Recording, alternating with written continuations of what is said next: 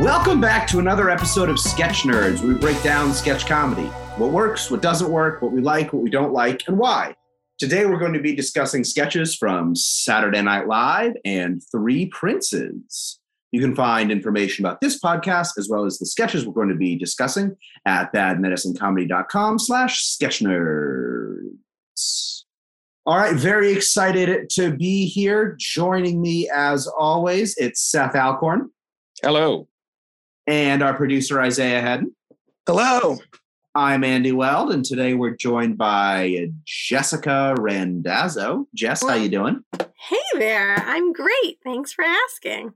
Right now, normally this is the point in the show where we'd ask Jess about her background in comedy, but Jess has been on the show at least once, if not more than that. It um, feels like more than that because of how much I talk. It's true. It's it's true. It, it's very hard for me to signal that a segment is ending um, because you need to get a word in edgewise. Um, but Jess, uh, you know, I, I think you know one part of your personality is doing comedy, and the only other part is being a mother. Um, yep. mm-hmm. So just, why don't you tell us some of the funny, some funny recent kid stories? Funny recent kid stories. Oh wow, how to dissect it from all of just like the rage and crying and tears. No, no, no. Um uh, yeah, well, I have an eight year old and a four year old. Both of them turned eight and four in March. Mm. And um, they uh, both. So you've got a system. You and Joe have like a system. We have a system. Yeah. Down. It's like once a year, and then. So you should be having one soon, then, right? Every four years. Every no, thank you. Everybody has closed up shop and boarded it all up and moved out of town. It's all done now. Um, our children are blessed events, and that's all the blessed events I can handle. So, no, we comedy is big to them too. They, I think they both know because my husband, uh, Joe Randazzo, also performs comedy in the DC area, and uh, uh, so they know uh, that mommy and daddy do comedy, and um, uh, and what comedy is. And my eight year old has actually done uh like little kid improv stuff on stage and he's had so he's had like four minutes of stage time his entire life and he will tell everybody that he's a comedian and he's done like and this is from years ago and he remembers so um and then my brother-in-law uh, actually also does stand up so i was just talking on the phone the other day to my mother about how he's going to do stand up this weekend at caroline's uh, up in new york and that's a big thing because my father-in-law used to be a bouncer there. So it's a whole comedy family. Wow. and uh, and so i was saying yeah g is going to be doing you know stand up this weekend. And my son gasper who we also call g looked up from his switch and went what? Who where am i performing? Which stage am i on? Where I, like immediately. And i was like oh do you have a do you have a tight five ready? Gotta yeah you ready you ready to go buddy?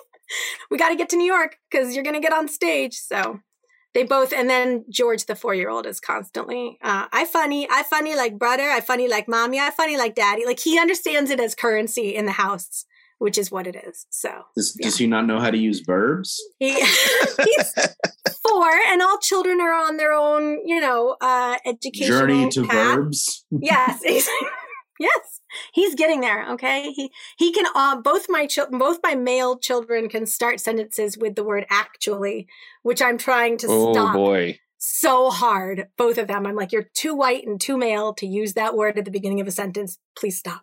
So actually jess what i would say to that so. We're working on it. But yeah everybody in the house is comedy. So it's laughter all the time guys. Non-stop well, I, I would say I like the idea of comedy being a currency in a household. I don't think growing up, comedy in that sense was something that was used as a currency, but you had to be smart enough to defend yourself when jokes started flying and not to like walk into a barrage of jokes because the entire dinner table will turn on you if you do something dumb or say something dumb, but it wasn't used as like, hey, you're funny. Here's a here's some ice cream. Like there was no benefit. It was all self defense. I like the idea of comedy being a currency because I prefer not to have another job. Uh, oh, oh, okay. I, I have an idea now. Can't fail. We'll just call it comedy coin, right? It's it's a cryptocurrency. There you go. Whose value is pegged to the amount of comedy we perform. Oh my god. That's good. So we're Maybe we could actually get people to be in our fucking Facebook. shows. I'm Uh, sorry. I'll I'll be in one again at some point. no, no, I- that was Seth. Truly not a shot at you. Uh, I know, but I haven't been in one in. Well, there was a pandemic. That's part of my excuse. Yeah, yeah, yeah. we need Fair, to we need to fair. bring back the cookie wizard. Cookie wizard is Go. yeah. I like how that could Seth's noise you just made there could apply to any sketch, really. any sketch, but definitely any Seth Oh. sketch. Any The Seth cookie character. wizard. Yes. Any Seth character at all. It could That's be. that's the sure. only one I do.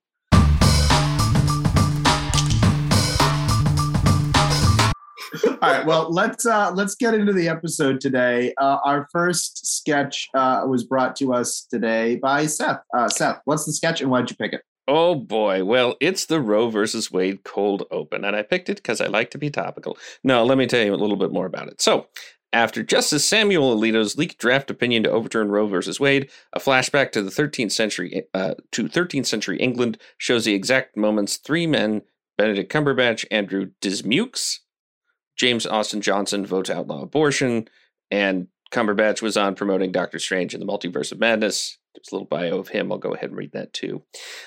Benedict Timothy Carlton Cumberbatch, oh, the British. Uh, CBE, born 19th July 1976, is an English actor known for his work on screen and stage. He has received various accolades, including a British Academy Television Award, a Primetime Emmy Award, and a Laurence Olivier Award, in addition to nominations for two Academy Awards, two British Academy Film Awards, and four Golden Globe Awards.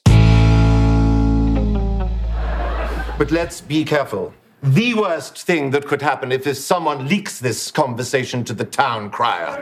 Uh, knock knock. Just kidding, we don't have doors. Uh, anywho, I was outside watching the sheriff throw left-handed children into the river, and I couldn't help but overhear you talking about a new law. Uh oh, woman hear ideas and it make her think, why I no have those? Yeah, something like that. So I have a couple questions. Careful, Margaret. Don't make us make another hole in your skull so your brain can breathe. I just So- want to say real quick the fact that his name is Benedict Timothy Carlton Cumberbatch sounds like he's a person named Benedict Cumberbatch with an alias of Timothy Carlton. Benedict Timothy Carlton. Exactly. Cumber- I'm actually kind of surprised that he didn't go by Timothy Carlton. Like, it seems like his agent would have suggested that at some point. Yes, you're just going for uniqueness. Yeah. But They, sorry. that, his agent knew that the Cumber bitches were coming, so they were. It was like, "That's a good one. We're gonna." There we that." are. They, they FYI. needed that nickname. He and I have the same birthday, so obviously, obviously talented and wonderful and depth. he must be younger than you, though. Rude. He's four years older than me. Oh, wow. oh, oh, Andy, you just got yourself in a peck of trouble. I'm coming for you, Andy. I'm coming for you. Oh my goodness. Well, I was gonna say you're you're both British-ish. Yeah. This is So true. that- that I do counts. understand. Yeah. hmm There's something Yeah. there. All right, Seth, continue with your introduction. Yes, Isaiah. please. Yeah, Seth, okay. continue. Well, when I was watching this, the thing that I was struck by, uh, they actually started it. They were like 30 seconds into it. And I'm like, oh, I know how they're going to end this because I know how I wanted it to end and how I would have ended it if I had the choice would be to have Steve Martin come in as Theodoric Barber of York and say something pitchy to wrap up the uh, pithy to wrap up the sketch. Now, that didn't happen and I was kind of disappointed, but the whole thing really really felt like a Theodoric Barber of York sketch. What's interesting is that there, there are two. There's uh, Theodoric Barber of York and Theodoric uh, Medieval Judge. And the first one takes place in 1303. The second one takes place in 1157. So this one sort of split the difference between them. Um, but yeah, it, it was really just uh, a- a lot of it was making fun of how much medieval people didn't know. This one had a bit of a sharper context, as it was making fun of how much medieval people didn't know um, in the context of the the leaked opinion that we've all seen. I, I will say though, uh, they were a, they were a few centuries off. Um, Alito was clo- quoting from an Elizabethan uh, jurist, so you know, only only about three hundred Those- years. Those 300 years really made a difference in the science and technolo- technological they sure did. I that mean, Old, to be old fair- England made. to to be fair, the Renaissance does happen in between the first thing and second thing. Yeah, that's true, but they're still burning witches, man. Yeah. Like Mhm. that Yeah. that was one of the things is that uh the guy that Alito quoted from as being uh this guy knows what he's talking about uh presided over two witch trials in which the witches were burnt. So yeah. Oh, yeah, wow. fun times. That's yeah. It's a comedy show, right? We're talking about Yeah, comedy. Is it I'm I'm, I'm jazzed. I'm jazzed. I texted Isaiah before the show uplifted. and said I can't wait to feel depressed while we talk uh, during this episode. So yeah, so so Seth, I think you, you, you touched on it a little bit, but expand like what, what exactly the format of the sketches and how and how kind of the mapping is working here. Okay. So what's happening is it's three guys talking essentially talking about abortion. Cumberbatch's character comes up with this idea, oh maybe we should outlaw abortion.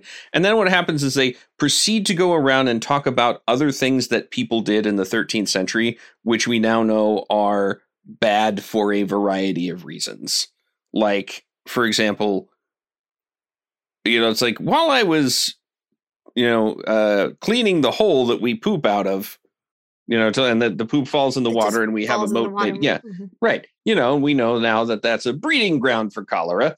Uh, but it's and it's like this kind of thing, and they keep coming up with other things that people did back in the Middle Ages that we wouldn't do. And then they even do stuff like Cecily Strong comes in and they're extraordinarily sexist to her, which is making the point again about the ruling. Uh, but they sort of keep doing this. And then um, I do not know the guy's name. Uh, Which one? Uh, Chris Redd. Chris Redd, who comes in as as the Moor, and, and Moor. Mhm. yeah, and then he's like, "That's it." He says something. He's like, "Ah, just kidding. I know I don't get a vote. You ever you ever think it's going to be a bad century for you, like that kind of stuff." Uh, and then finally, Kate McKinnon comes in as uh, the the village weird woman who's eaten a strange mushroom off of a cow pat, and now has visions of the future, and talks about how Roe versus uh, Roe versus Wade will happen, and then it'll be overturned, and then of course they're going to go burn her as a witch, Mhm. and then they all say live from New York at Saturday night. You go. Right. The, the classic end of the cold open. I'm not sure we've talked about a cold open on the show before. Have we? Have we? Really? not? Okay. I'm not cold sure we've covered one, but uh, yeah, Historically, I've been covered political topics, and those are usually the uh, I think it's good Yeah, point. that's true. That's true. Yeah. Well, I, I guess the question is like, that was the format of that show, that Yeah. sketch. But like, what is a cold open? Like, what is supposed to do? What is your intent to have? What's what are they trying to accomplish with the cold open? Is it just this is where we do the political sketch? Now we've done that. We've talked about the most common thing that's on everybody's lips. Now we can move on with the silly stuff. Is that what the cold open is? Should it be changed to be the political open? Like, what's like? Why is that happening? I Um, mean, no, go ahead. I was going to say, I think you actually get at the heart of it. There is that you know a, a cold open for for any show. Uh, they they happen. Sitcoms have cold opens. Dramas have cold opens. A cold Yeah. open is just uh, the beginning of a show that doesn't have credits before it. Um, it's just starting the show without any kind of title screen or setup. Yeah. So the audience isn't warmed up, so it's a Yeah, exactly. The, the audience is cold. Yeah. That's why most shows have a stand up opener or have some kind of opener To warm to up the audience. warm up the audience so that the main act isn't cold. And the SNL audience has stand ups doing material before they see the show so that they're a warmer audience. But, you know, the cold open, I think, as you said, Isaiah, has become basically the spot for the much too long political sketch because so often they run eight to nine minutes. This one luckily doesn't, but very often they do. Um, they've even run, you know, so during political season, during like election season, they'll run 12 minutes sometimes if they're doing a debate Well, they end sketch. up like fitting the more characters they can fit in, right? The more cameos of Yeah. celebrities and stuff like that. If there's people, you know, like when Melissa McCarthy was, um, God, what was his Spicy. Thank Sean- you, uh, Sean Spicy. Spicer. Yeah, Sean Spicer. you know, and uh, Matt Damon came on as um, cry your eyes out over a calendar. Yeah. hmm So That's great. That was so good. So good. And they pay all these people big money too to Oh, come yeah. out and do this. Yeah, I wonder how much they were paying Alec Baldwin to be Trump for as long as they had him being Trump.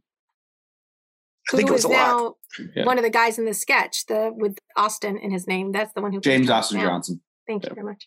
Yeah. Yeah. Um, No. but I, but I, I, I think it's become stagnant because I often skip the cold open because I just like, interesting. don't care. Never, I just never.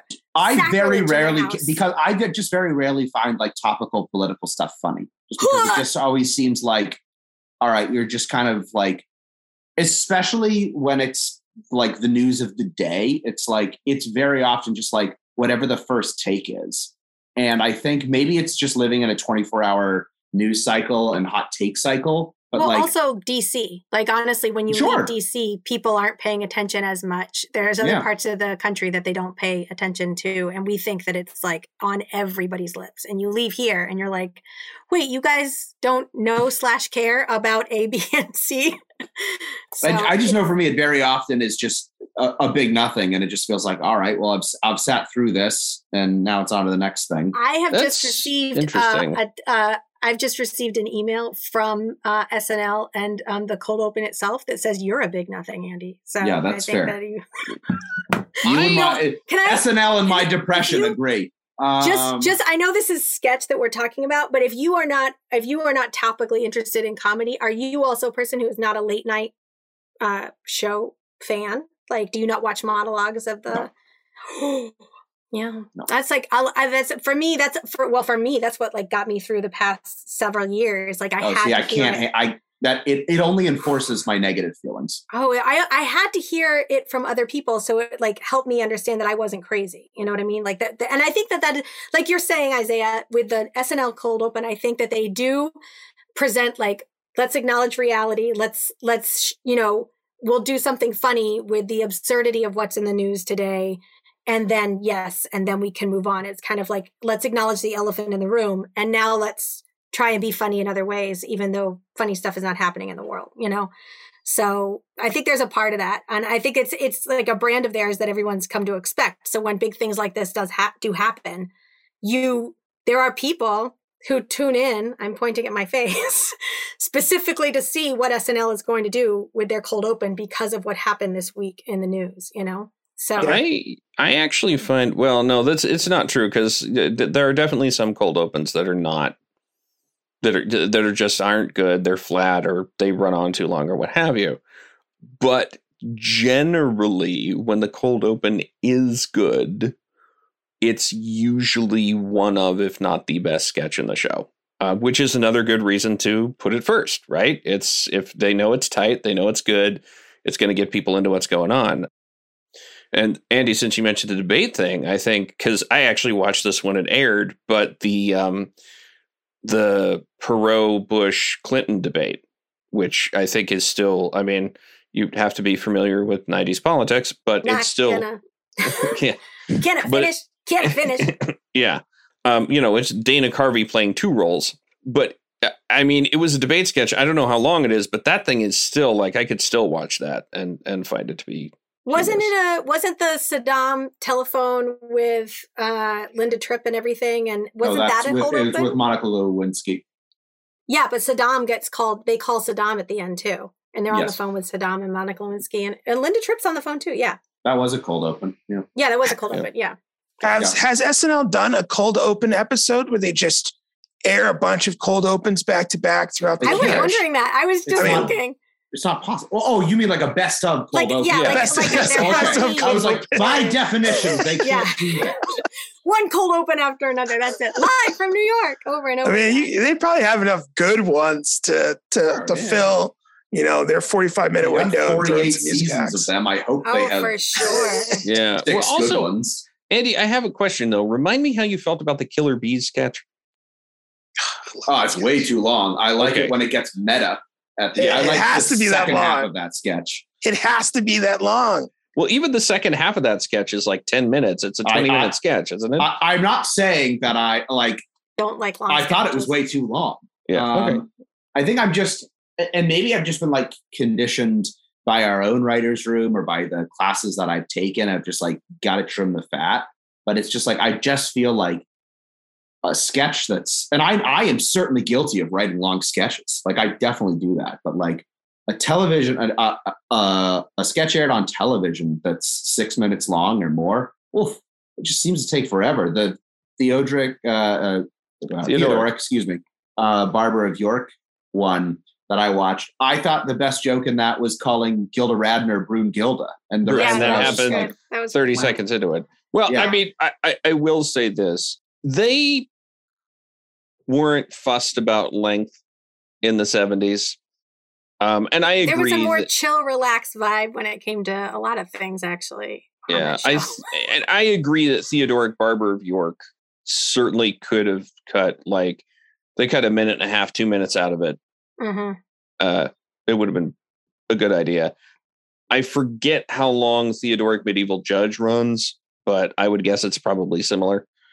But uh, yeah, the, I think the reason I thought about it, and honestly, I think I was thinking more Medieval Judge than um, uh, than Barber, is because uh, at one point John Belushi gets called up because he's been accused of adultery, and they're like, "How should we punish you for this?" Well, when you were caught thieving, we took your hand, and John Belushi holds up his arm.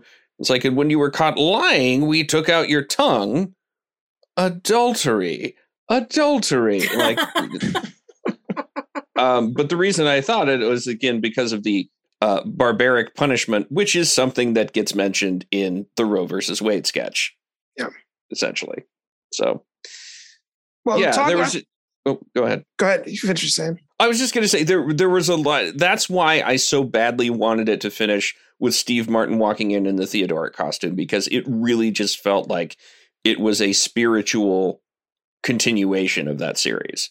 Do you think though that um I mean we, you, we just said what we've had 42 seasons. Do you think that there's Eight, enough 48. people? 48? Are you kidding me? Didn't they just have the 40? Oh my god, I'm so old. yes, just eight So- years ago. Yeah. They're trying to get to 50 hard. Yeah, real fast. Wow. Um uh no, but do you think that that it it would resonate? You know what I mean? Because there's certain characters I think over the years, but do you think that one would resonate enough with people that I think know? it might just be at the cusp of of losing its its viability. But I would also say that it, in addition to it being a again, I love both of those sketches. If you're going to do something that's topical anyway, right?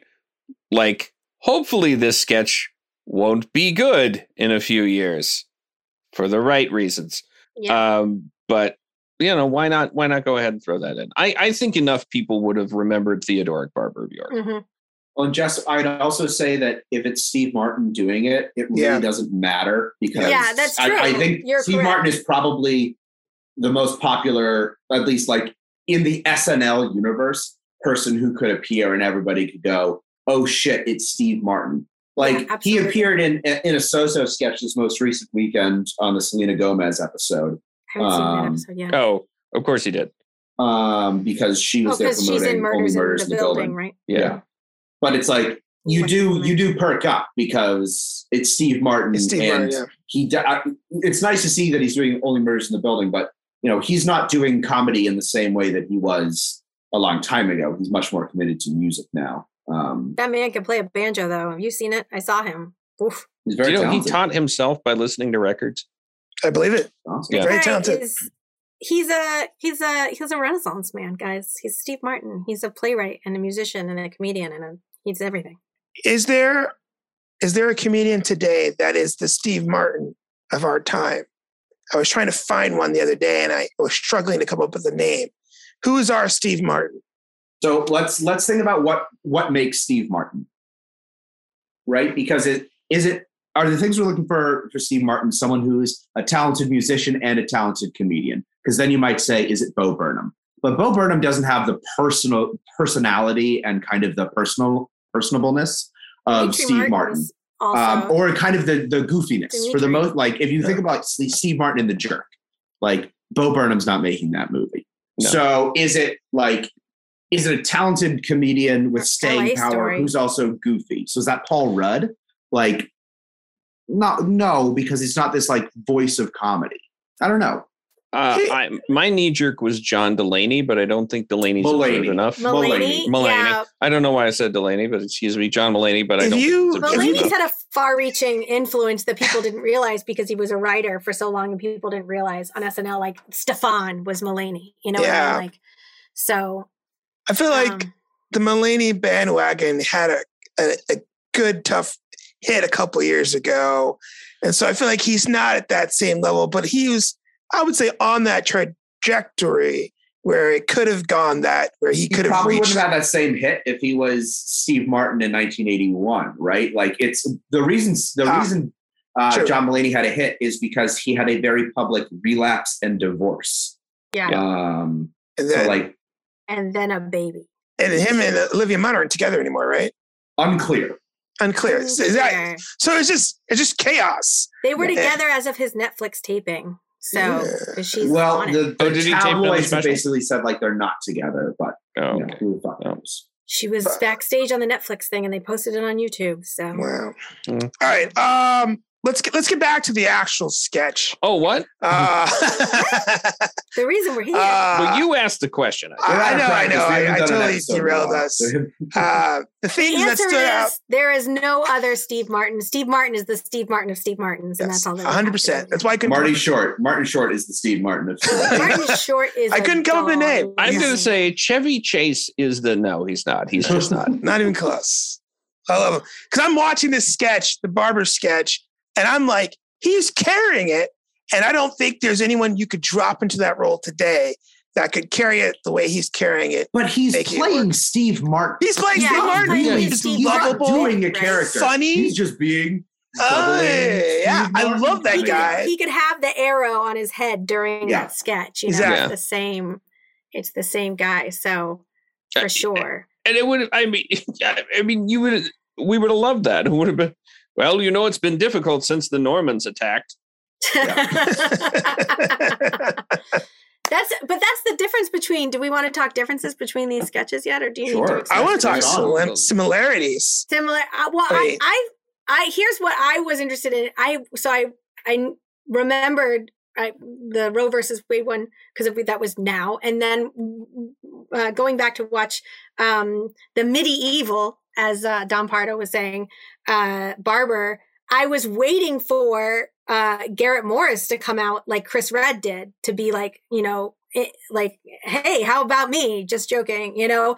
But and i was wondering it, it kind of uh, shows you how they did do politics back in those days in those seasons because they came after Ford and they came after other people at times, but it wasn't like an A number one thing, you know, all the time when they could squeeze something in. It wasn't always about society, like the, the way that we're going at it, the way that SNL does it now, you know, like it was different. So uh, I thought that that was interesting because I was kind of waiting for it, seeing if anybody any cast member of color was going to appear, you know, in this ancient uh, time period. Um, so I think it, it was it was different different. was a then. year old when that was Uh, made. It was a Mm. year old, Jessica. Ancient, really? Yeah. No, I meant the medieval ancient. Oh, okay. ancient. I meant the time period of the sketch. Also, not the definition Also- of ancient. Yeah. Um, yeah, exactly. No, no, but um, but I thought that that was interesting because I realized I was like waiting for it, and then I had to look up to see who was in the and you know, uh, Garrett Morris was in because that cast was Aykroyd, Belushi, Curtin, Morris, Bill Murray, Laraine Newman, and Gilda Radner. So I was like, God, And he's, like, imagine the if only the cast of in the whole SNL today had seven players in it. How fantastic would that be? bite your tongue. I love everybody on that stage. I love them all. I love Bill Murray in his sketch, uh, and he was just doing Bill. He wasn't. He wasn't. Yeah. All of them are doing them. They They're doing doing it, but he's really just doing Bill, like hmm uh, Jane, straight up. Jane Curtin is the only one trying to play a character. Yeah. It feels like from that time period. being- From that yeah, yeah. time period, he is just doing Bill, and he's. I love it when he pulls his legs up and he starts whacking the floor. Well, the I same also voice he does in Caddyshack too. Yes, yeah, exactly. It's Caddyshack. Yeah. It's the it's the gardener. I was thinking too how what has changed like between then and now in terms of props and what they'll put actors through because you could tell the boots that he's wearing when they lift him up by his ankles those were obviously special so that they could like tie it tight enough but not hurt his feet so that he was uh, because he's being lifted into the air only by that And now when you see cast members do anything airwise, I mean, they're in a full harness. You know what I mean? Like it's different. And he definitely could have been dropped right on his head. Even Well, that's if he just like standards of practice. Yeah, I'm pretty sure more it's than anything. Well, that's what I'm Lawyers saying. got It's involved. interesting. It's just interesting to see the differences of what you know what they were. Because I mean, like you ask anybody, uh, like see any interview from back then, and they'll say like, you know, now people go to schooling and classes and classes and classes just so you're good enough to be on Saturday Night Live. And we were just a bunch of dumb kids doing some fun stuff and we you know i mean they they did they did you know second city and this that and the other sometimes as well but not all of them and you know they weren't there wasn't like a this as polished uh, idea to you before you were there The- I know? guess the counterpoint to that is though is that we still do have shows like that that pop up, or maybe YouTube channels are now the the vision of that. Obviously, like TikTok videos. SN, yeah, yeah, SNL is now an institution, Mhm. um, but there are still versions of people just being raw and being there. If you think Oh, about, yeah. I mean, it's it's only you know 15 years later, and I'm sure we can come up with a more modern example. But if you think of like um, uh, the new group from NYU just becoming the state at 23. There's Mm. just like a bunch of 22 year olds. It's just like, here, make your sketch show. And I, I, I think that does happen because you're trying to capture zeitgeisty things. And yeah, Um, people have more training now. Andy, Um, we're we're 25 years out. We- we're 25 years out from state. I mean, I was two when the state came out. So Yeah. it's not like you shut up. You go to hell. You go to hell and you die. Oh, I'm already there, buddy. Yeah, Uh, All right. So I think one of the things that stood out is they make a COVID joke to Yeah. me. It- It's in the in the Roe v. Wade sketch. Uh, Does this? It's it it, it parodies. In fact, this was the thing I, I maybe liked the most because the I think the thing that this sketch felt fell flat for me personally okay. um, because it felt to me as though I wish there was more mapping of. I, I, I wish it was more about uh, comparing medieval to modern rather than just like look at all these other bad medieval ideas. Yeah. Like I, I wish there was more comparison happening, but there's this comparison plagued COVID, and you do the mask bit and the my body my choice, which did come up in the context of people not wanting vaccinations. Yeah. Um, so that felt relevant. But I'm, I'm I'm wondering how people thought the COVID joke landed and and and and, and that aspect of it. I thought the COVID joke. I, I I enjoyed the COVID joke because it was again it was here are the people we're making fun of. This is their general mindset.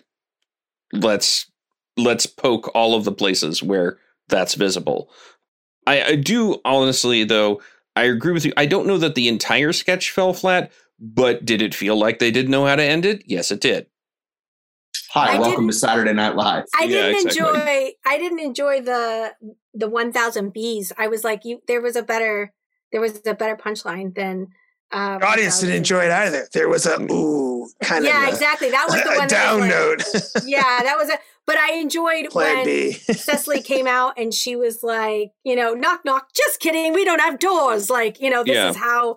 And then like she was like, since I'm almost of the childbearing age of twelve, don't you think I have, you know? And then Kate McKinnon coming back out and they're like an ogre. And she's like, no, just a woman in her thirties. Yes. like it's just The which like throwaway jokes. but Yeah. it's, it's like it played literally it was like then and now the idea that like that's still something you know that society's upset with and uh I guess for me, like that that stuff, that's the stuff that falls flat to me because it just takes this like because you don't have ovaries we get it andy i know I get it. No, no, no, no, no. It's it's not not that. It's the it's the general idea of this like medieval people are stupid thing. Like Mhm. and, and like it just plays into this trope that's totally untrue. It like but i think Like- as a woman in your 30s you still feel that you feel that that's how society treats you now that's yeah, her joke it's what it's what That's hasn't exact- changed. It's not changed. It hasn't Like, changed. a woman in your 30s, you're uh, not appealed to anymore. Nothing is for you. Have you seen Victoria's Secrets? As soon as I turned 30, it was for 15 year olds. I grew up being like, oh my gosh, Victoria's Secrets is so classy. They have clothes. If you guys looked past like the fourth four pages in the magazine, there used to be clothes. There used to be Look, magazines. I'm, I'm remember sorry. You think I house? needed to look at a Victoria's Secret catalog? I was relying on the mysterious bag of porn we found out in the woods. All I had was J.C. Penney magazines. They see, those things are thick. and then, I- but as soon as 30 happened, Victoria's Secrets, they now service just that polka dotted dog is for 15 year old girls. So that's, Uh, that's what she's saying is that society doesn't care about 30 year old. Once you turn 30, Yeah, I, totally I think got more that. what I was thinking was like the door joke or the falling off the edge of the world and being eaten by turtles Mm. joke. Like that just feels like that that's stuff that is just like in our mind of things that medieval people believed, which they didn't believe. Right? Like for the most part. At various all like, levels of didn't they? Yeah, I yeah. mean, I mean, I'm pretty sure that they thought they also actually not- no i mean there was a, were there was a greek guy educated, who so- proved that the world was round so if you were educated enough and had access to the right books that would tell you that this Then greek you guy Who's that? Yeah, proved it was round. Aristophanes? exactly. Is that it? No no Aristophanes? aristophanes was the And guy he's who was like uh plato i think said a man is a featherless biped and aristophanes came in holding a chicken and said behold a man and Uh plucked chicken ah, shit. That's, that's No, how you win arguments. i'm sorry i'm wrong about that too i'm just wrong about everything today no aristophanes was playwright now i'm right it. i was wrong Who am I? before No, Aristophanes. Oh, I said it wrong. Eratosthenes uh, was a Greek man who measured the circumference of the world. when you when you I was thinking edit of the this, playwright then. There we go. Andy, I've when been you wrong three when you times. go back and edit this, will you insert the word actually before? Like you I Yes. edit it. Yeah. Like I edit this. um, all right. Uh, any any other last words on this sketch uh, or the abortion debate? I, Oh, I've got a couple of words for oh, that here one. we go. All right. Was this the best sketch to tackle the abortion debate? Probably not. Do they pull something out of the archives and say, hey, let's do an updated version of this? Yes, they 100% did. Is it weird that an Englishman is doing the sketch about American law? I think it no. I think it helps that it's. I was thinking this. I think it helps that he's British because we're talking about British. Like they're talking about. It- good point. It, like, good point. It is medieval laws from England that we're talking about, right? So I think it adds to that. I think that that helps because it is somebody from England also going. We think this is dumb too. Like we're not, you know, nobody is still believing this over there, and we're the ones who wrote it. You know what I mean? So I think that there's a little bit that that carries a little more weight than just pre- everybody pretending to have an accent. So. Great point. Great point. mhm. Um, yeah, I, I mean, again, uh, is it is it absolutely great as a sketch? No. Does it have some good zingers? Yeah, it's got some pretty good zingers. I think uh, is the point Go ahead, Seth. I'm sorry. Thank you. is I I think the point is because they they say this a few times. Like Cumberbatch has that line about, well, we've clearly reached the limit of human knowledge. So the point is not that medieval people are stupid; it's that there's so much they didn't know, Yeah. And for us to go, well, clearly they knew better than we do, is Or this is how it's always been. yeah, that's In that regard, yeah. it's I think- probably not a great argument to make, even if again you are actually uh, making the argument that the Elizabethans knew better than we do about some stuff. And I think that I think that also the this cast is super. I mean, I, it's I think it's well balanced this cast, and it's like you said, it's large, but it it's the the women of this cast are very strong people. There's And- Cecily Strong. Yeah, they're Cecily Strong. She's super strong, and her accents are on point. Every one of them. Yes. Um, one of my favorites. so good but like uh the, all of the women in this cast i think are all strong women who have strong views and definitely want to make sure that yes we want to do comedy and we're here to do our comedy job but we have a platform and we're not idiots about it and if we can say something we will i mean even just uh, Kate McKinnon, you know, uh, after Trump won and like her cold open and they just sang hallelujah, you know what I mean? And the world cried.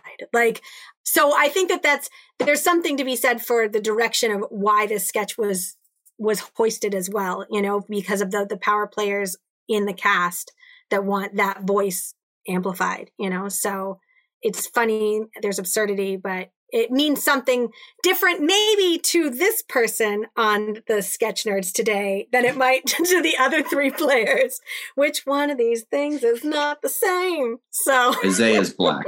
Hey, Uh, Oh, more's got wait. a more, baby. for those listening at home Wait, I'm Yeah. Jewish. Does that no? Okay, we're not. there you go. right. That's what. Yeah. Okay. Yeah, you Uh, also well, let's uh, let's throw to the break, uh, and uh, we'll be back with more abortion talk.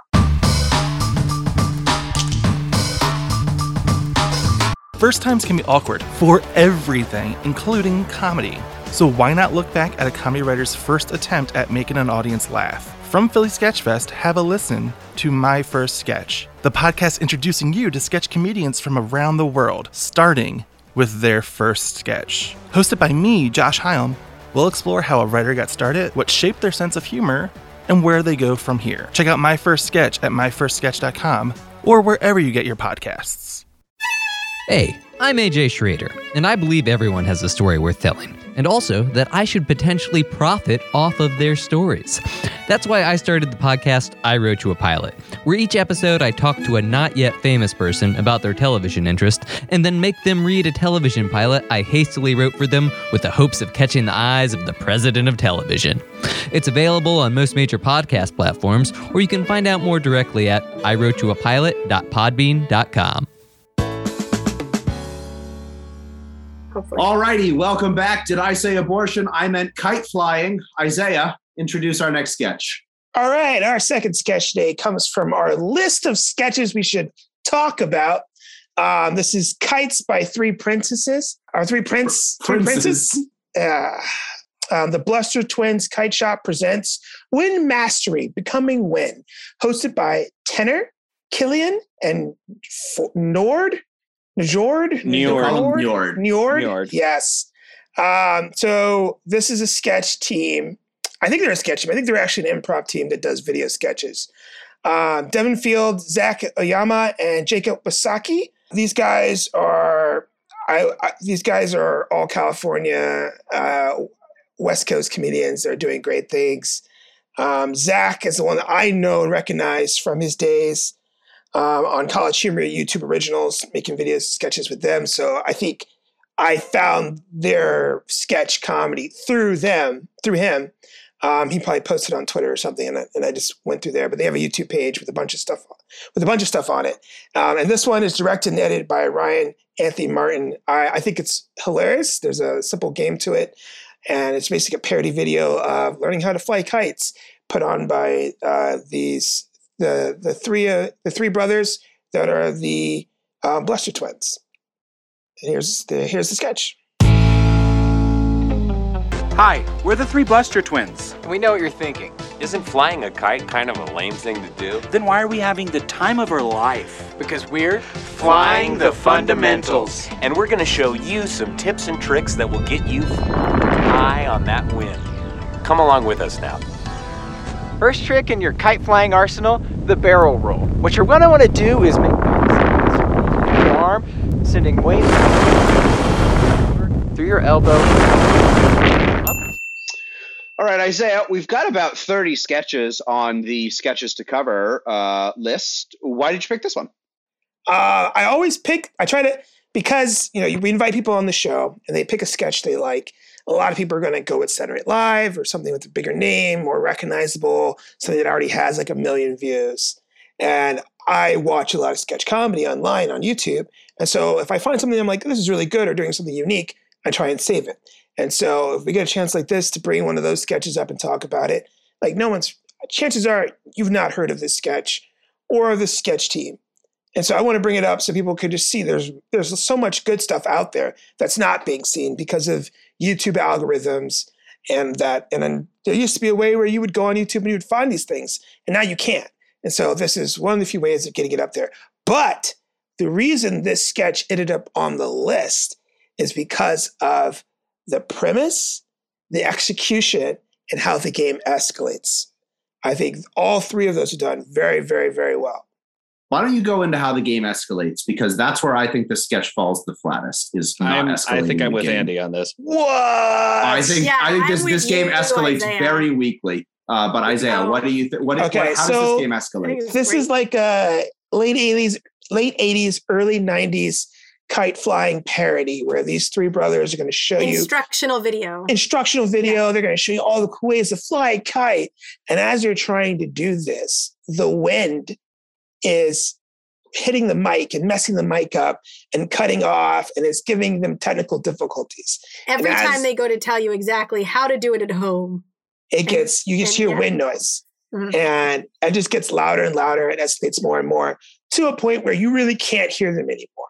So they they basically change the video. Say, all right, we're going to subtitle the video now. They go to subtitle the video, and the wind picks up again. And this time, it blows the subtitles off the video, and it hits one of the guys in the face. And then they're like, okay, we're we're actually re-recording this. We're gonna we re-record all the audio in a booth. And then the wind blows and blows the booth down, and they're back in the field, and it's just like things just go out of chaos. Does it need an ending? Probably. But I do like how it goes from this minor little thing of this wind messing up the recording to the point where the wind is now front and center and it has just taken over and ruined their video, basically. They even have that poster too, where the third of the twins, right? Yeah. He tries to use a there's three of poster. and it, it, it looks like I, I was just thinking, who spent all this time creating this like this prop with this beautiful like technical how to fly a kite and the downdrafts and everything, and uh, it's just funny that they would use that. Um, uh, I think it, I think it's also funny that they you see all of these retakes and hi, we had some problems there, so we're going to try it again. And in reality, what would happen is you would just yell cut, like you would never see that on the finished product, right? So that also I really enjoy that they just were like, this sucked, but we're going to keep it in and try again. There, I mean, there were definitely some. Uh, I I liked a lot of jokes. I liked the I liked the letters blowing away. I I liked the uh, I liked the re-recording the audio when one of the brothers had weak wrists. the infighting that's The infighting, when yeah. like the the wind happens, they're like, this is why you're not a professional you're and I love the like the delightfully absurd implication, or not the delightful, not an implication, the delightfully absurd idea that what they're going to do after having all this trouble with this wind all day is instead of going inside and recording it, they're just going to put up a black blanket and be like, okay, we're going to record it in the same place with the wind. Yeah. Yeah. I was surprised when the letters started falling off because I was like, oh, now they've done the closed caption. How are like how is this going to be a problem now that they have the closed caption? And then it just started kind of taking and it was artistic, like how it, it didn't just like slide off or anything. It like they They start flew to off, wiggle like, one by one. They wiggle a little. Like, And then it, one of them hits the guy, so it like it breaks that wall. Yeah. Um, I, thought I definitely love that. Yeah, and Strong there was physical all of them comedy. wearing the windbreakers. Definitely strong physical comedy for me on Mm-hmm. this one. I, I I I like that. I, I think I think my complaint was it just it just felt like uh, like until they get to the letters, I didn't find that any of those beats were noticeably different from any of the other beats. Yeah, and Like, and that's that's where I agree with Andy. Like I think if they'd cut directly from the one guy being drowned out by the wind to the letters to the the makeshift booth, because it's like Tightened it. wait, well, hang on, wait. They needed three different people to do their segments and then go back and try to listen to it and go, oh, yeah, this didn't work for anybody. Now, at this point that we've done three of these, now we're going to go back and add subtitles. And then now we're going to go back and do uh, ADR. It, that was, I was, I was just like, yeah, it's the same. Yeah, they can't, we can't hear you because of the wind. I, I will say there was some, uh, a, a little perhaps additional unexpected comedy in the wind window uh, section because it's clear that the guy flying the kite is having a very hard time keeping it from crashing.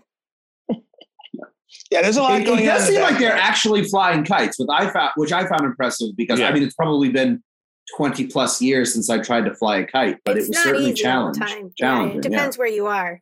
I like the I again sometimes I mean as sketch writers and performers you think about like what brought them to the table you know or like when they're just like it's a real windy day let's go fly let's fly a kite.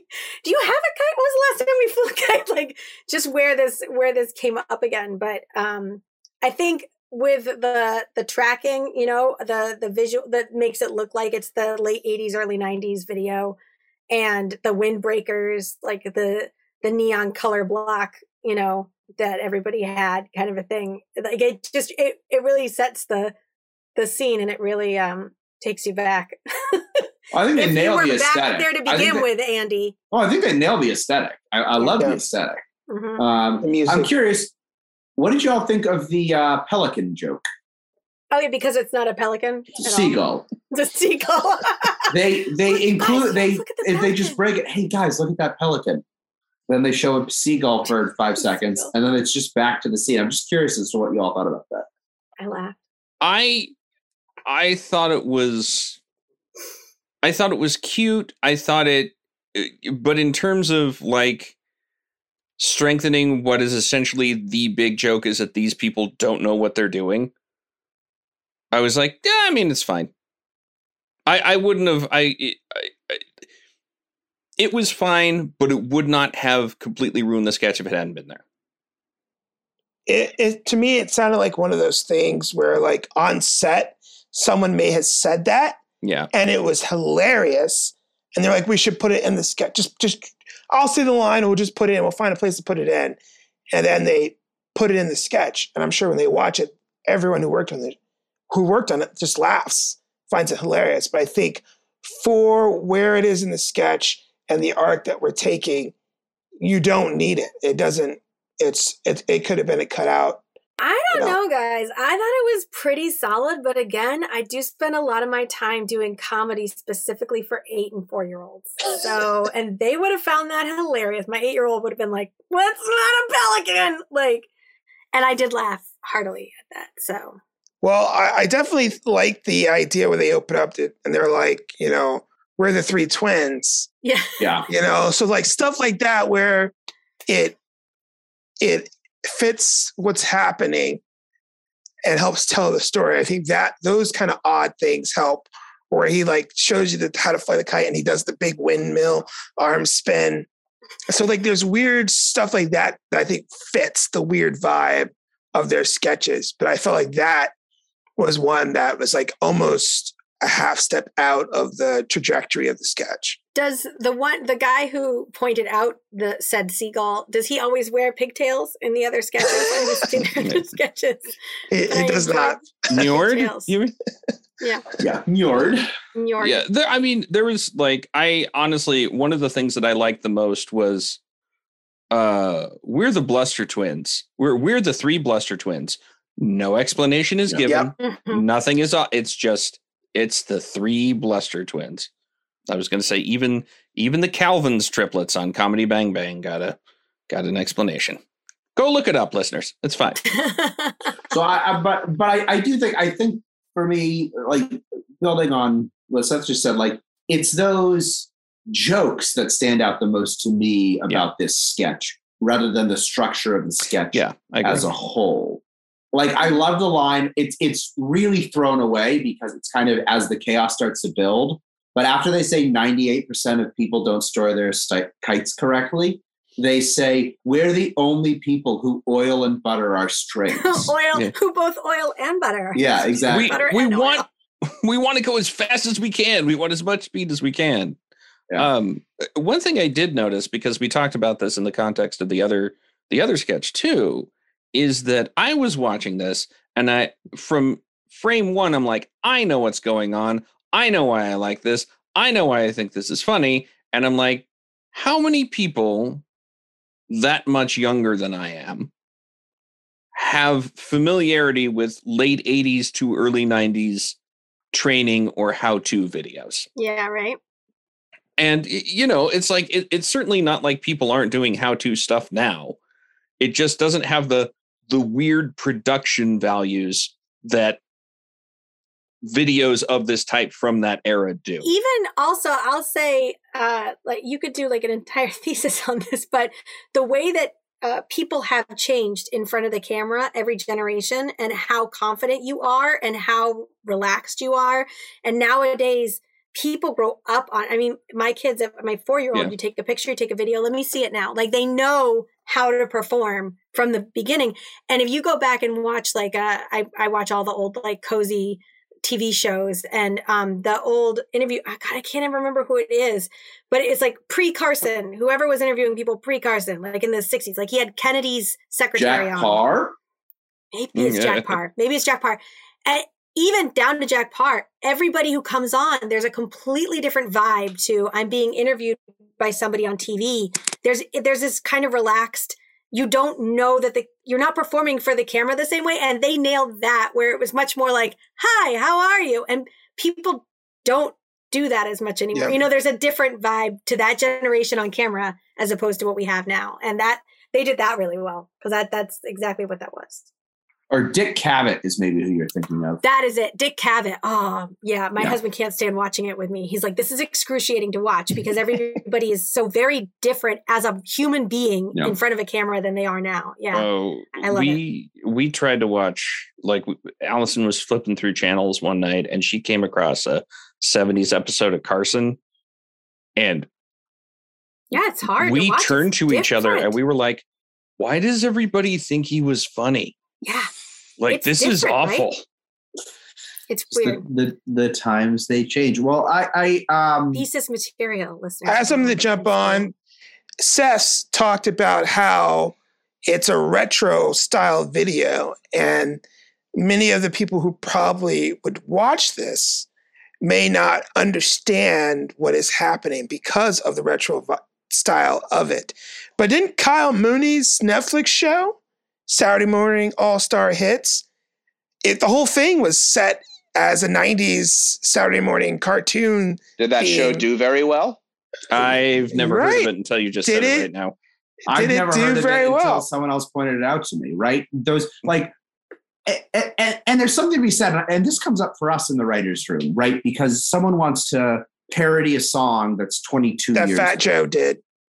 Right? No, no, and I, I right, and I did the same thing, right? I'll I'll reference people, musicians and stuff from the 90s that were just like, you know, it's because like in late elementary school and early middle school when you're like your knowledge That's of your pop culture is time. starting to form. Yeah, when you're like Yeah. 13, right exactly and so like that that stuff hits so looking back at that i find it ridiculous so i want to talk about what i find ridiculous about it but you know there's the question of like who is this for right does everything have to be for everyone and if this works for people who are 30 and above or whatever because even though i was born in 1990 i certain or 1991 certainly would have watched those kinds of videos Mhm. um you're real like you're really not that much older than me. Seth's, Seth's face.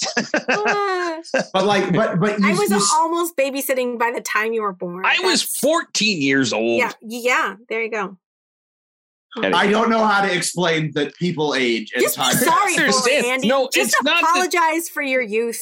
Just, we don't You know, like it, Andy, is the point. we understand it. apologize We're and move on, for experiencing it. goodness And we don't like it. You wait 14 years until you're 45 and you're doing sketch comedy with some 31 year old. You see how you feel. some Yeah, whippersnapper. like the world okay? is going to exist when I'm 45. I know, he's got a good point. He's got a good point. Bad Medicine Um, celebrates 25 years of DC comedy.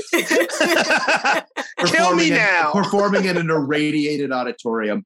Uh, Irradiated, flooded, not irradiated. underwater. Um, yeah. Positive vibes. Hey, we're 331 feet above sea level here in DC, guys. I've recently looked it up. So, well, yeah. no, I mean, that's Baltimore's great. only 31. Baltimore and New York, 31. Us, 331. but tell that to the Potomac. Yeah, I know, right? well, not if you live like in Georgetown. Hey, you're River, you trouble. dumb shit. You're not supposed to be up this in a high. van down by the river is where you Yes. should not be living. I was? Oh, sorry. Uh, no, no, I was just sorry. I was just thinking of uh, something else since we were uh, talking about this. But there was a thing that we used to do in the Blue Show in ComedySportz uh, when we were playing a particular game called Shopkeeper. Uh, because in the Blue Show, if you were playing Shopkeeper, the idea was that customers would come in and try to get the shopkeeper to guess what they wanted to buy. And uh, in the Blue Show, inevitably someone would yell dildo. Dildo. Right. Always dildo. Can you So- explain what ComedySportz is and what is Right. the difference between a blue and a red show? Comedy What sports. Well, is. we didn't even call it a red show. It's just the blue Yeah, shows are the later called one where red we get a little blue. I've just I don't know. I just know they wear red shirts. I called All it. right. I don't know what I'm talking about. Okay. All right.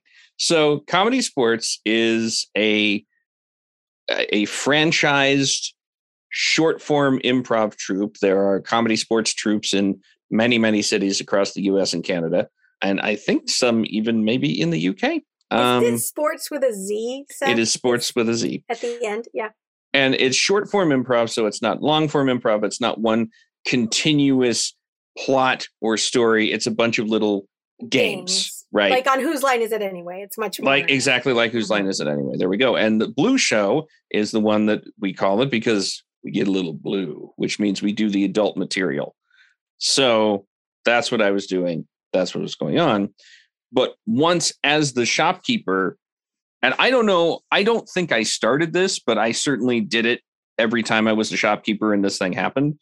But once you got what they were talking about, you'd sort of move back away from where you were and go, I need to go behind the beaded curtain. And then the audience would be like, ah, it's going behind the beaded curtain, which only makes sense if you went to a mom and pop video store in the 80s and knew that's where they kept the porn. That's That is what that reference is. Yeah. And when I was in my 20s and 30s, that was fine. Not so sure it would fly as well now. hmm Well, there's no video stores anymore. No. Don't have that. People are like, what? I'm like, there was a We gotta get to the- story. we gotta get past the video store Netflix for hurdle. Did, did you go there to stream video? No, yeah. no. no. I, I think my philosophy is still like if we know like our average like if we do a show, we know our show's audience is going to be in their 30s for the most part. Like probably some people are in their 20s, some people who are older, but the bulk of our audience is in their 20s, in their 30s, and their 40s. So I, I am rarely phased by those kind of you know we're referencing something that's for a specific group of people. We have certainly run into situations where we performed for a young, younger crowd and stuff hasn't landed.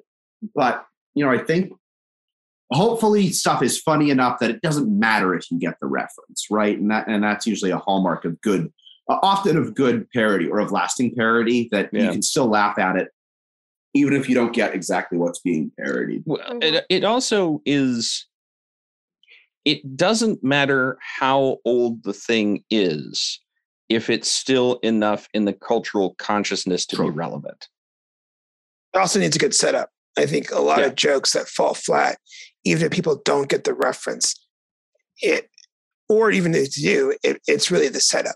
If you set it up right, you say this is an this is an important thing, and now this important thing is ruined. That's the joke. Whatever So- it is will work as long as you set it up correctly. If so, how would you have ended the sketch instead? They get blown away. They It too become kites, basically. just- yeah. Yeah. Um, I like the idea of that. Remember, everything back then I feel like ended with, um, even though we didn't really have drones back then. I don't know really how this happened all the time, but it feels like all of those kind of '90s things was like a pullback crane Called shot. a and everybody just- helicopter. and like everybody's just waving. And I would have liked to see like a full pullback shot and just like dozens of broken, crushed kites around them. Oh, like, that would've been- outside. That would have been a great and then shot. just the infighting more. You know what I mean? Like just smack, you know, just Three Stooges stuff by that point. But I like the blowing away as well. That's good. All right, well, let's move uh, to the last segment of the show. Uh, Jess, you were the guest. I know you didn't really bring a sketch, but why don't you come up with a rating system for uh, Rating system. for us for the sketches? Oh goodness gracious. Um, I'm going to say uh ribbons on a tail of a kite. Ribbons many- on the tail of a kite many- is the ranking system. Yeah. So, Jess, let's start with the Roe v. Wade cold open. How many ribbons on the tail of a kite would you give that sketch? all of them, Andy. I All would of give the it ribbons. all of the ribbons. All of the ribbons. Mhm. It's the perfect sketch in your mind. It's not perfect, but um, it delighted me. It satisfied me on many emotional levels, uh, and uh, and I thought that they did a great job with with with what it was. So I Well- I would give it all of the ribbons minus two. We always want our guests leaving uh, sketch nerds feeling satisfied. Satisfied. That's the name of the game. Uh, guys. we do Isaiah, what did you think? I like the Roe uh, Roe v. Wade cold open. Um, I, I loved the the way they were saying the words, um, the wigs, the throwaway jokes. I mean, like their accents, not you know I, Yeah. I know what you mean. the, the the shoes, know what you meant. genitals. You know, childy yeah, yeah, and you know, mhm. Yeah. Dr- drowning left-handed kids, uh, women in their thirties. Just like there was a, there was a lot to it to like, uh, and I'm glad it didn't go longer than it did. Um, so for me, I think again, you know, for a political cold open, it's it's a pretty good one. So I would give it mm, five Supreme Court justices length, Damn it, Isaiah, that was gonna be my joke. Everybody's topical. Yep. Well, Seth, I'll give you time to think of another joke. Uh, too late. I know too late. for me, It's too late. No more jokes. um, I, I, I think like as I said before, I just struggle with this hard political comedy to like really engage in it in a way Why do you is even live in enjoyable for DC? me. Why do you even live here? I mean, I mean, don't really. know anymore. Um, so that did slow it down a bit for me. But I, I, I think, like Isaiah said, like a lot of the kind of individual jokes work. But I think I voiced kind of the stuff I didn't like about it before. I don't really feel the need to rehash it. Um, so I will give this three ribbons on the back of a kite. Uh, Seth? Well, I will give it as many ribbons uh, as it takes to um, pull six of the current justices out of their seats. Okay, there we go. That that was the sounds- thing. All right. All right, I found Yeah. it. Yeah, I found it. I did. I had to work. I had to work a little bit. Uh, yeah, it's it's not perfect. Um, I think it was actually. I'm going to say this. I think it might have been done a disservice by being the cold open because having to end with live from New York at Saturday night was not a good way to end that sketch. Uh, but I I liked I like the zingers. I like the constant things have changed. That is the message of this sketch. Things have changed for the better in so many ways. Please stop rooting your decisions and stuff this old. So the barber sketch kind of ends with the monologue from Steve Martin. Yeah. Should this sketch ended the same way? Should he had just turned to the camera and like and broken the fourth wall and said, "You know what? This is crazy. Who would ever make this decision based right. and then What say the thing that needs to gone through said?" some sort of enlightenment and found some kind of humanistic way of making these decisions. Yeah, I would have I would have gone for that in a big way. Yeah. All right. What about Kites by Three Princes? Isaiah? Uh, I love the sketch. I, I wish they made more. Uh, their YouTube channel is like looks like it's three years old. Not three, like they haven't touched it in three years. Pandemic probably. Life move on. College humor disappeared. So a whole lot of things happen. Zac Oyama's been on Comedy Bang Bang. Hey, Uh, they all been on Comedy yeah, Bang Comedy Bang, Bang Bang, yeah. basically, which is great. So for me, this this really is a great singer. I love the wind. I love how it takes a physical presence in the sketch and it, and the blowing the subtitles away. I was like, this is an okay sketch, but once the subtitles started blowing away, I was like, I see what you did here. You worked you worked your way up to this point for this one joke, and I'm on board. This is great. Um, as an editor who's had to put subtitles into a video, that is amazing. I love it. Very great. Um, so I will I will give it the subtitle length of the longest book read out loud. So I don't know how many words does that is. Um, length of a kite tail. Good. Complicated. Uh, uh, I know for me, uh, I like this one better than the first one. Uh, I, ju- I I do like the playfulness of it. I think the game could have escalated better, so I'll give this seven kite tails. Uh, Jess, I too was thinking seven kite tails. I think there I you think go. it's a No lot more of no more comments. I it's a lot of fun, and I I appreciate too. I I knew they had Isaiah with the editing, with the, but uh, I yeah, they did a lot of. It was fun, and it and any any time that you present like a, a happy family unit, and then there's infighting, it has me every time. I really enjoy the like the realness behind the hi today. We're all one big happy family, and then they never are, and that to me, I always am tickled by that. Well, maybe this was a sketch for editors in the same way that Fred Armisen made a stand-up special for drummers. Uh, uh, Seth, what did you think? I actually I agree with you guys. I'm going to give it uh the I'm going to give it a seven, the same uh, as you get the number of kids in sextuplets.